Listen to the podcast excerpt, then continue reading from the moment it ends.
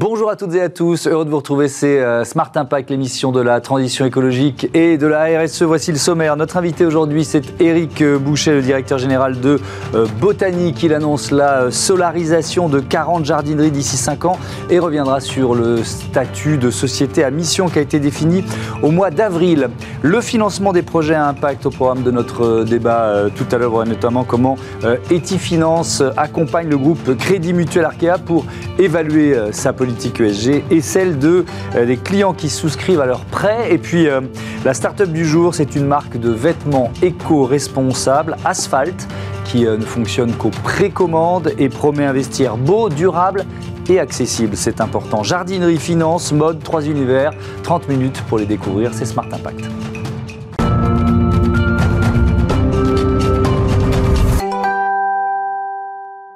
Bonjour Eric Boucher, bienvenue. Vous êtes donc le directeur général de Botanique, qui est devenu une société à mission au printemps euh, dernier, qui annonce la, la solarisation de 40 magasins d'ici euh, 4 euh, ans, on va dire, d'ici 4-5 ans. On y reviendra. Mais d'abord, euh, je voudrais que vous présentiez Botanique. Ça a été créé en 95, trois familles d'horticulteurs et de maraîchers de Haute-Savoie. Est-ce qu'il y avait le, le sentiment d'être des pionniers à l'époque? Ou est-ce qu'avec le recul, vous dites, ouais, vraiment, c'était des pionniers?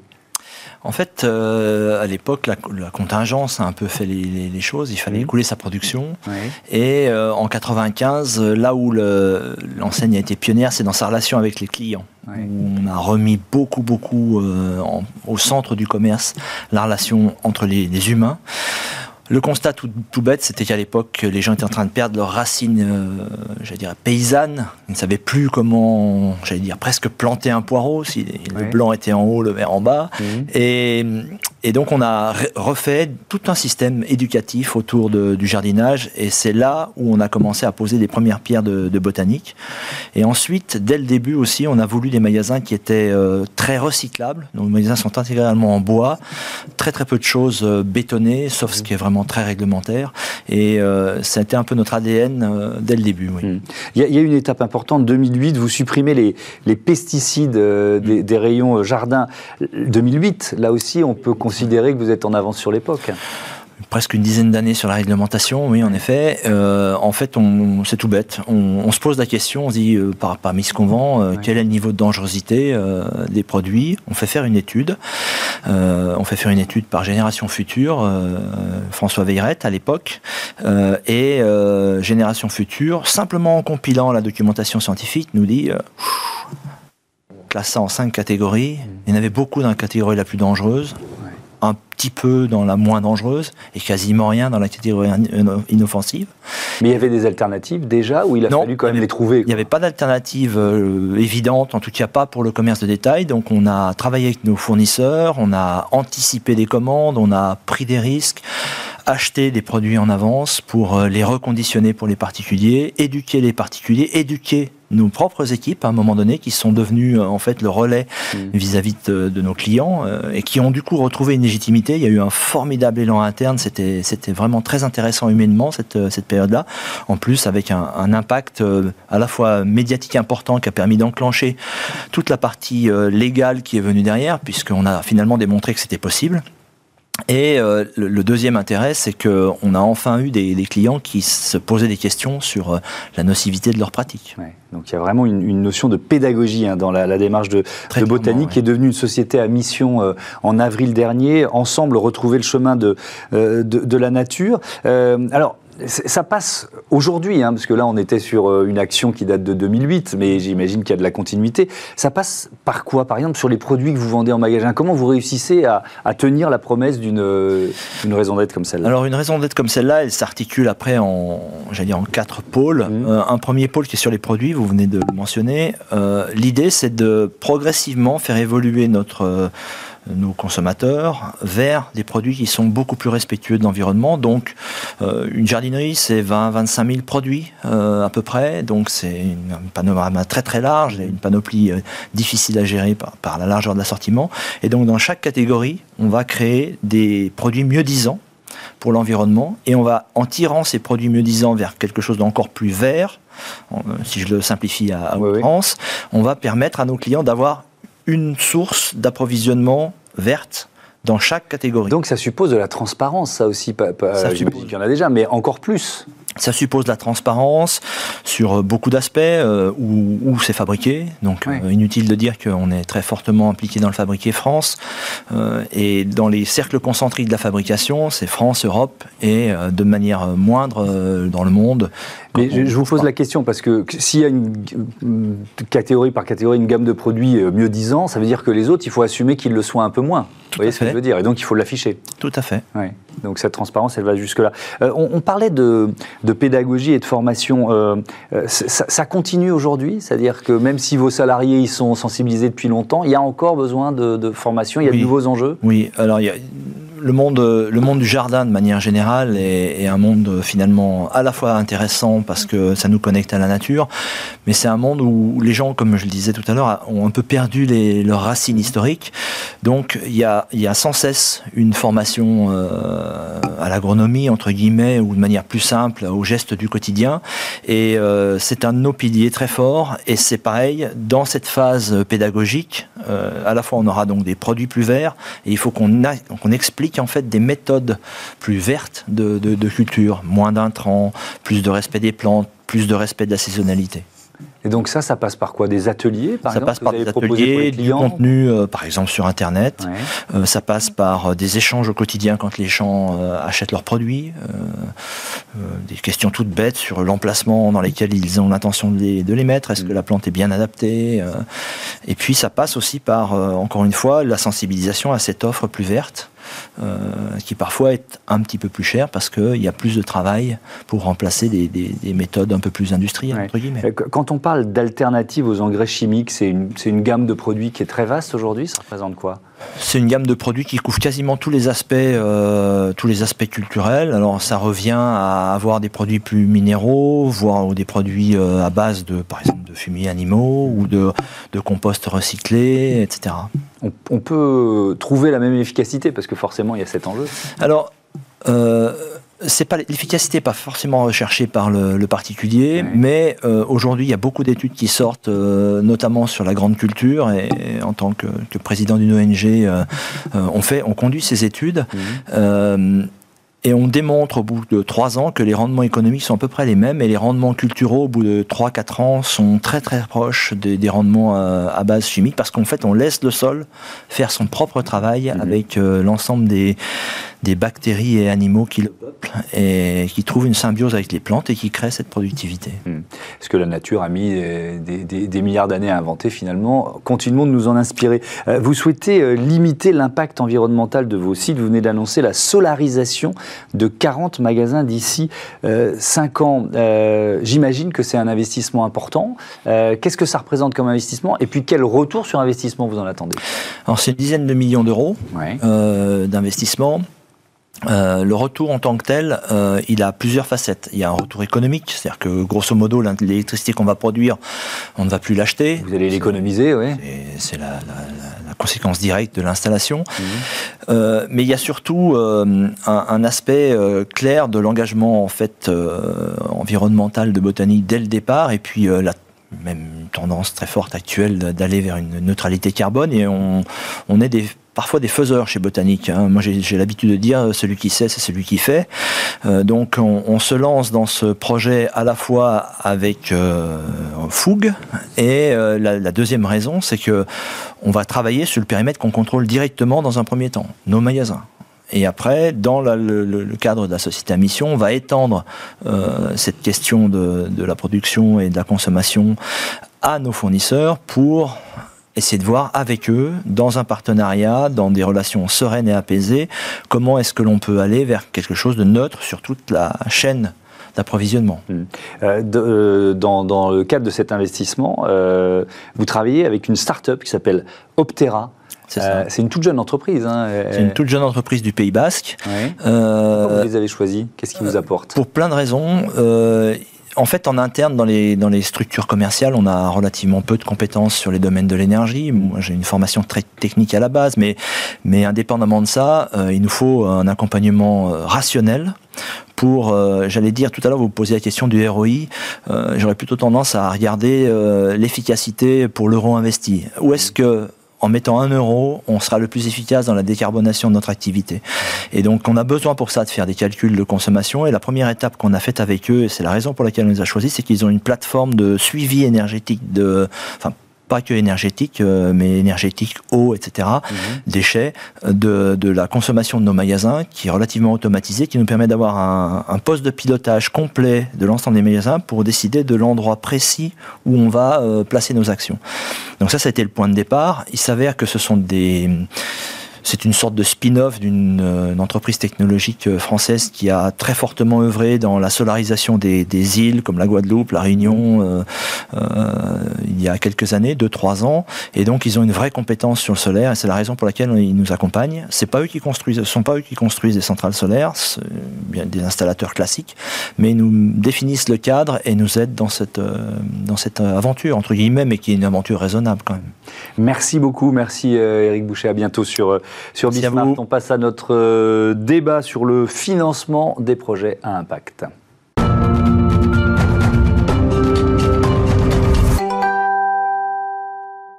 Le financement durable s'impose de plus en plus. On en parle tout de suite avec euh, Lekeo. Bonjour. Bienvenue. Vous êtes directeur des marchés institutionnels Grand Ouest chez euh, Arkea Banque Entreprise et, et Institutionnelle. À vos côtés, Xavier Leroy. Bonjour. Bonjour. Bienvenue à vous aussi, directeur du pôle acteurs financiers chez Eti Finance. Vous avez euh, euh, accompagné Arkea dans l'évolution de la, de la politique ESG. Euh, e Peut-être une question générale, euh, Lekeo. Je disais financement durable qui s'impose de, de, de, plus en plus. Vous, vous le ressentez-vous C'est c'est pas. Alors on le voit, on le voit. Il y a des campagnes de publicité de toutes les banques, mais euh, ça va au-delà de ça?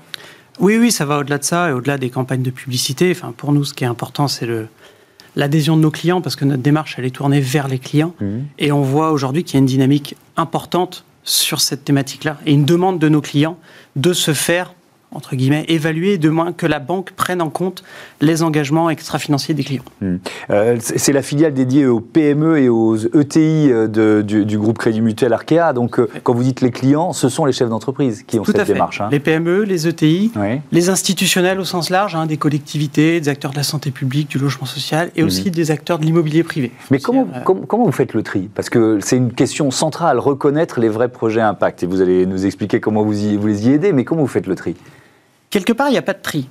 Parce qu'on ah, initialement, on s'intéressait au projet. On avait déjà, ça fait 5-6 ans, on s'intéressait au projet. Là, oui. après, on s'est dit, il faut qu'on s'intéresse à la stratégie RSE de l'entreprise. C'est la démarche qui est importante. La démarche, voilà, tout à fait. Et donc, quelque part, dans le plan stratégique, la raison d'être du groupe Arca, c'est d'accompagner les clients dans leur transition, peu importe leur point de départ. Donc, quelqu'un qui n'a on, ils font tous quelque part un bout de RSE. Mmh. Chose à nous de les aider à formaliser les choses. Donc on prend les gens, peu importe leur point de départ. Pour les plus avancés, on va valoriser financièrement. Pour les autres, on va inciter financièrement et on va structurer leur démarche pour qu'ils s'engagent et qu'ils qu aillent plus loin dans leur mmh. démarche RSE. Euh, pour bien comprendre, Xavier Leroy, votre rôle, c'est quoi Etifinance? Etifinance est une agence d'évaluation ESG ou extra-financière oui. et un cabinet de conseil. Donc, euh, nous avons lié nos deux compétences pour, euh, pour accompagner Arkea dans son projet de crédit à impact. Et euh, nous avons une spécificité, euh, enfin, on en a deux d'ailleurs. La première, c'est que nous sommes français et nous mmh. sommes la dernière agence française, il faut le préciser. Mmh. Et la deuxième euh, spécificité, c'est que nous euh, sommes spécialisés dans l'évaluation des ETI PME, mmh.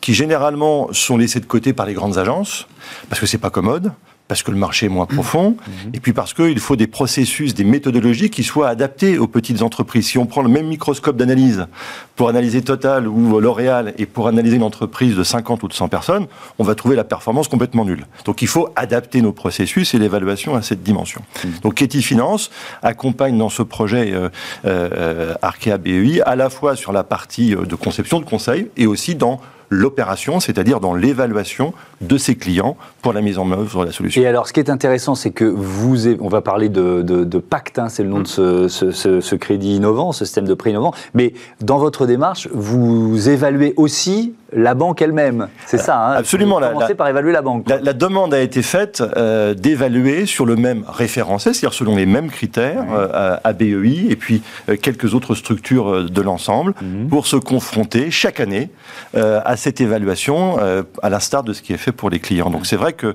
été une démarche qui a été complète. Et d'ailleurs, derrière cette évaluation, il y a un, certain nombre d'engagements qui sont pris euh, par la banque et, ses dirigeants. 87 sur 100, 8,7 sur 10. Moi, quand j'étais à l'école, j'étais content. C'est une très bonne une bonne note. C'est une très bonne performance. Alors c'est pas parce que c'est notre client, mais parce qu'effectivement, Arc a mis en place un certain nombre de démarches qui sont effectivement très importantes. Mm. Et pour revenir sur votre question sur l'impact, le premier impact, c'est bien ça, c'est la performance, l'amélioration de la performance, mm. euh, euh, le fait aussi de pouvoir la, financer au travers de ce dispositif. Alors, c'est quoi En quoi est-il innovant ce, pacte, ce prêt à impact Innovant parce qu'en fait, c'est une démarche globale. Il est innovant d'abord par le caractère euh, universel finalement qu'on s'adresse. Mm. C'était un marché qu'on avait observé, nous, à partir de 2017. On avait partagé le constat avec Itifinance. C'était un marché qui était très élitiste, ce qui était accessible à partir de 100 millions d'euros d'emprunt. Donc ça ne mm. concerne pas le commun des mortels du mm. tissu économique français. Nous, on s'est dit, notre raison d'être, Arkea, on est une ETI de la banque, c'est de démocratiser tout ça. Donc il est innovant par ce biais-là, il est accessible à partir de 3 millions d'euros. Donc on a et là où il est intéressant, c'est qu'en fait, son taux d'intérêt évolue en fonction de la performance, donc extra-financière, de notre client. Et pour ça, on a travaillé avec Itifiant sur un deuxième volet, qui est la production d'un rapport euh, de performance. Donc, on détaille euh, les, points forts, les points faibles de l'entreprise, ses axes de progrès, et surtout, on lui donne des éléments de benchmark. Donc à intervalles réguliers au cours de la vie du prêt, on va venir lui mettre une note quelque part euh, et on va lui dire des éléments de benchmark. Voilà comment le panel d'entreprises comparables se positionne par rapport à vous. Et, le niveau de variation du, euh, du, taux, c'est quoi en fonction des bons résultats? Ça peut aller jusqu'à combien? Combien de frais financiers en moins en fait? Voilà, c'est tout à fait ça. On a, on a fait le choix de mettre un, un curseur sur une économie potentielle maximale de charges d'intérêt pour nos clients de 20% sur les frais financiers. Donc c'est un engagement massif de la part de la banque pour inciter ses clients à s'engager dans cette démarche de progrès et voir leurs notes progresser d'année en année. Hmm. Euh, ça, suppose, Xavier Leroy, une, démarche aussi de transparence de la part des, euh, des clients euh, d'Arkea qui, qui souscrivent ce prêt, parce que pour atteindre les 20%, il faut jouer le jeu. C'est la contrepartie. D'abord, généralement, dans un emprunt, il y a une transparence financière. Dans le cadre présent, il y a la transparence extra-financière, avec euh, me semble-t-il, deux objectifs pour, pour pouvoir avoir cette, cette, cette transparence. Bah, le gain financier, hein. si on, a des bons résultats et qu'on progresse, on a l'obtention de ces bonus qu'évoquait Guénolé à l'instant. Et le deuxième élément, il y a un retour sur l'évaluation, puisqu'on a l'entreprise obtient un comparatif, un rapport, des recommandations dont elle peut se servir pour améliorer sa performance, le cas échéant pour communiquer auprès de ses parties prenantes. Mm. Les premières sont bien entendu les salariés. Et donc c'est un, c'est du win-win hein, pour employer un, terme un peu, galvaudé. Alors cette transparence, euh, elle n'est pas automatique parce qu'il n'y a pas des documents publiés, il n'y a pas une formalisation. On a affaire à des entreprises qui publient peu. Ça n'a rien à voir avec une entreprise cotée, avec une grande entreprise cotée. Mm. Et donc c'est là où j'évoquais des méthodologies, des processus particuliers. Eh bien, Etifinance rentre au contact de l'entreprise pour lui dire envoyez-nous ce que vous avez pu produire, et puis ensuite, on envoie des questionnaires, on a une interaction avec les dirigeants mmh. pour pouvoir remplir ces référentiels d'indicateurs sur les différents piliers. Avec une évaluation qui est, qui est quoi? Régulière, annuelle? C'est quoi le principe? L'objectif est bien d'avoir une, une évaluation annuelle, d'abord parce que ça permet de mettre en place ce dispositif du prêt, puis surtout, mmh. ça permet de mesurer les progrès que l'entreprise euh, peut faire euh, d'une année sur l'autre en mmh. fonction des recommandations qui ont pu être délivrées. Ouais. vous l'avez lancé en février 2020, ce, prêt pacte. qui en a déjà bénéficié? Quelques exemples comme ça pour, pour comprendre ce qui, Alors, se met en œuvre. Aujourd'hui, on a 80 euh, entrepreneurs, enfin, ou entreprises, puisqu'on inclut aussi les institutionnels qui en ont bénéficié. Donc c'est un volume de plus de 400 millions d'euros qui ont été accordés à, nos clients là-dessus.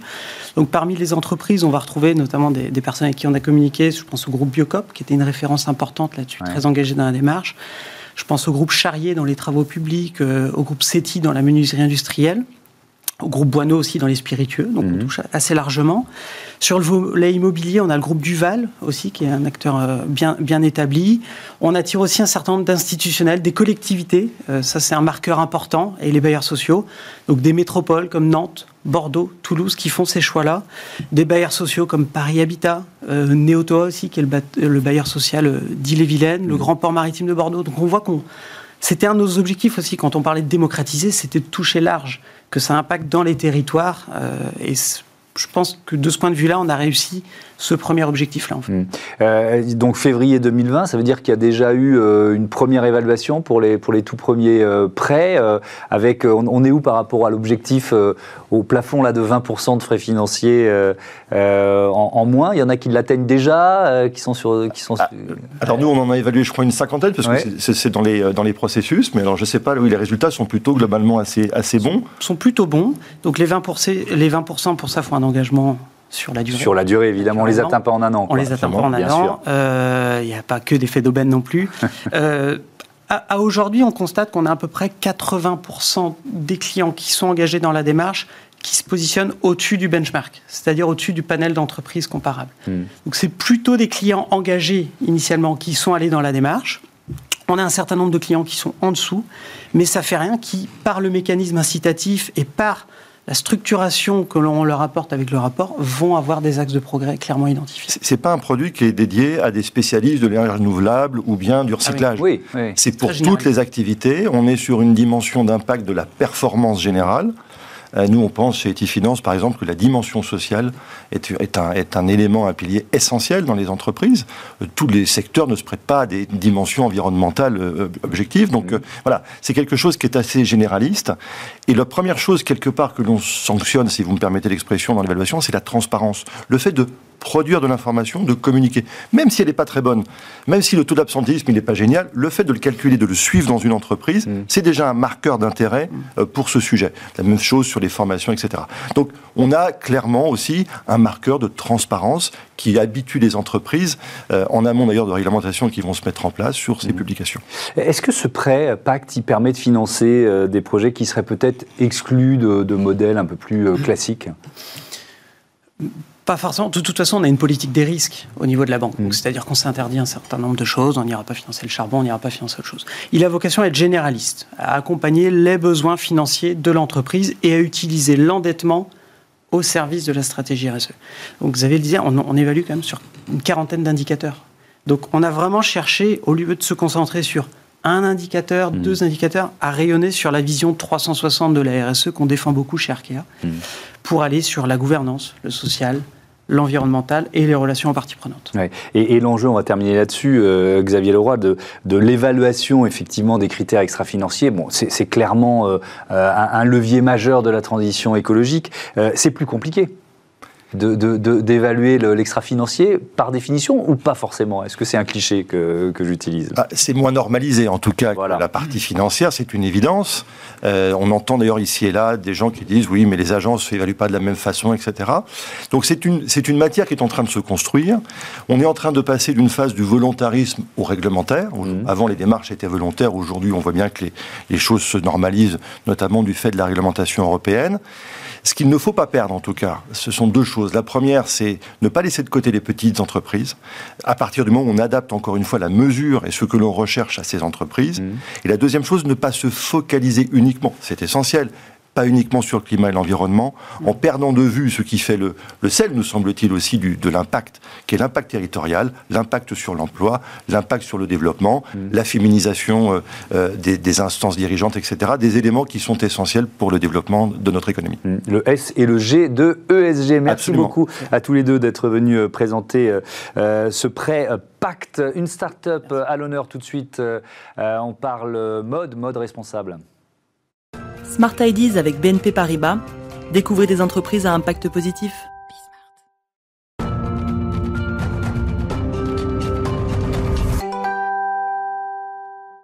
Bonjour William Ovette, bienvenue. Vous êtes le fondateur d'Asphalt créé en, 2016. Euh, c'était quoi votre idée? Vous aviez déjà une expérience dans le domaine de, euh, de, la mode. C'était quoi votre idée? Oui, tout à fait. Bonjour Thomas, merci de me recevoir. Euh, bah, Mon idée, en fait, justement, en voyant cette première marque que j'avais fondée, j'ai découvert à quel point le, secteur de la mode était un secteur dans lequel il y avait énormément d'intermédiaires entre le, le, produit qui sort d'un atelier mmh. et euh, son arrivée chez un client. Et ces intermédiaires, forcément, ils prennent une, part, une part du gâteau et ça fait gonfler le prix de vente. Et mon idée, c'était justement d'arriver avec un modèle économique nouveau qui permette euh, d'avoir moins d'intermédiaires, que ce soit plus euh, direct, mmh. et du coup de rendre la qualité accessible, qui était vraiment la mission de base d'Asphalt. Ouais. C'était une marque de pull, c'est ça la première marque La première marque C7 était une marque. Est-ce qu'à un moment vous vous êtes dit, parce qu'on parle beaucoup de recherche de sens, vous vous êtes dit à quoi ça sert de faire ce que, ce que je fais? Ah oui, complètement. j'ai vraiment eu un moment comme ça où euh, j'ai réalisé qu'effectivement, euh, euh, j'avais pas vraiment le contrôle sur, euh, sur, sur mon offre. Je faisais des très beaux pulls fabriqués en Italie, mais qui étaient revendus du coup très très cher. Mm. On avait du mal à trouver une, clientèle. on avait des invendus en fin de saison. On était obligé de faire des soldes à tout va parce que tout le monde en faisait autour de nous. Donc on était vraiment dans un espèce de cercle vicieux. J'avais l'impression que c'était pas bon pour les clients, pas bon mm. pour nous. Enfin, personne n'y gagnait. Et donc vraiment l'idée, c'était effectivement de redonner du sens et d'avoir un truc un peu plus. Eh, alors, et ce, ce nouveau modèle, il, il fonctionne sur le principe de la précommande. Il faut, rappeler, c'est tout simple comment ça marche, mais pourquoi c'est essentiel? Qu'est-ce que ça change? Bah, Ça change énormément de choses en fait. Donc le, principe de base de précommande, c'est qu'on ne produit que ce qui a été vendu. Mm. Donc euh, nos, vêtements, ils sont euh, disponibles sur notre site internet, les gens peuvent les acheter, mais simplement c'est seulement une fois qu'ils ont été achetés par les clients qu'on va lancer la confection. Donc le client doit attendre un petit peu, 2-3 mois d'attente pour avoir mm. son vêtement. Mais ce modèle économique permet justement d'être très très économique sur plein de frais et donc rend la qualité accessible. On a un super rapport qualité-prix et en plus de ça, il y a un avantage économique énorme, évidemment, puisqu'on ne produit que ce qui a été vendu, donc il n'y a pas de surproduction. Et ça vous permet euh, d'investir sur quoi? Sur la qualité des tissus, sur euh, la confection, le service? C'est quoi les, euh, finalement le gain de, de, la suppression des intermédiaires? Le gain, il est principalement sur la qualité du vêtement et aussi la traçabilité du vêtement. C'est-à-dire le fait d'acheter un vêtement, par exemple un, un, pull qui a été fabriqué au Portugal avec un fil italien, mmh. dont on sait toute la chaîne de traçabilité. Et donc voilà, c'est tout simplement un vêtement qui coûte cher à fabriquer et qu'on arrive à vendre pas trop cher du fait des gains euh, qu'on fait sur le reste. Mmh. Le, choix des partenaires, vous venez de l'évoquer, il est essentiel. Euh, donc ils ne sont pas tous en France. Euh, ça, veut dire c'est des savoir-faire qui se sont perdus tout simplement, qui sont en train de se recréer. Comment, vous essayez de, de trouver des partenaires français aussi dans la gamme? Eh ben on en a, on en a certains, en particulier les fournisseurs de, de, tissus. Ça, il y en a encore pas mal en France et on travaille avec avec pas mal de fournisseurs de tissus français. Sur la partie confection, c'est un petit peu plus compliqué parce qu'effectivement, les savoir-faire sont partis. Ils sont en train de revenir. Il y en a certains qui sont restés. Mais c'est vrai qu'aujourd'hui, euh, il est difficile de trouver des partenaires euh, qui sont capables d'arriver avec euh, une offre de prix qui soit cohérente et une capacité aussi à produire massivement, puisque justement, cette production massive est plutôt partie dans d'autres pays. Hmm. Est-ce que vous diriez que c'est presque une mission On est une entreprise, on parle d'entreprise à mission, de, de, raison d'être, mais dans l'éducation mm. du, consommateur, notamment dans ce milieu de la mode. Il y a vraiment des habitudes qui sont euh, ancrées en nous depuis des siècles hein, et qu'il faut sans doute changer. Oui, bien sûr. Alors, je dirais pas depuis des siècles parce que la réalité, c'est que je pense qu'il y a quelques décennies, les gens achetaient beaucoup plus euh, responsablement les vêtements, c'est-à-dire mm. qu'ils faisaient plus attention, on les réparait, on a retrouvé des vieilles étiquettes vintage de marques qui aujourd'hui sont plutôt fast fashion. Mm. Et au début, il y avait écrit euh, c'est fabriqué pour durer. Je pense qu'il y avait vraiment cette volonté. On l'a complètement perdu avec la fast fashion. Donc ça fait plutôt 20-30 ans qu'on a perdu ça. Mhm. Donc nous, l'idée, c'est effectivement plutôt de revenir à une normalité qui est achetons un peu moins de vêtements, achetons des vêtements de meilleure qualité, et si on les gardait et de les porter euh, longtemps. Mais ça, vous faites passer le message ah bah oui, oui, clients. Ouais, ouais, on, on, fait passer, on parle souvent de notion de communauté, notamment dans, mhm. aussi pour les cosmétiques, mais dans, le secteur de la mode, c'est important. Vous réussissez à interagir avec vos, avec vos clients? Bah Oui, et d'ailleurs, c'est ce message-là qui nous a permis de constituer une communauté. Parce que c'est ce message qu'on dit depuis le premier jour, c'est euh, on va faire des, vêtements qui sont fabriqués pour durer, parce qu'on pense que finalement c'est ça que vous voulez et c'est ça que vous n'arrivez pas à trouver sur le marché. Mm. Et c'est ça qui a eu un écho très fort et qui continue d'en avoir aujourd'hui. Donc euh, au contraire, nous, on en parle beaucoup euh, à nos clients et c'est ça qui nous permet d'avoir des gens qui sont vraiment avec nous dans cette mission de, mieux consommer. Mm.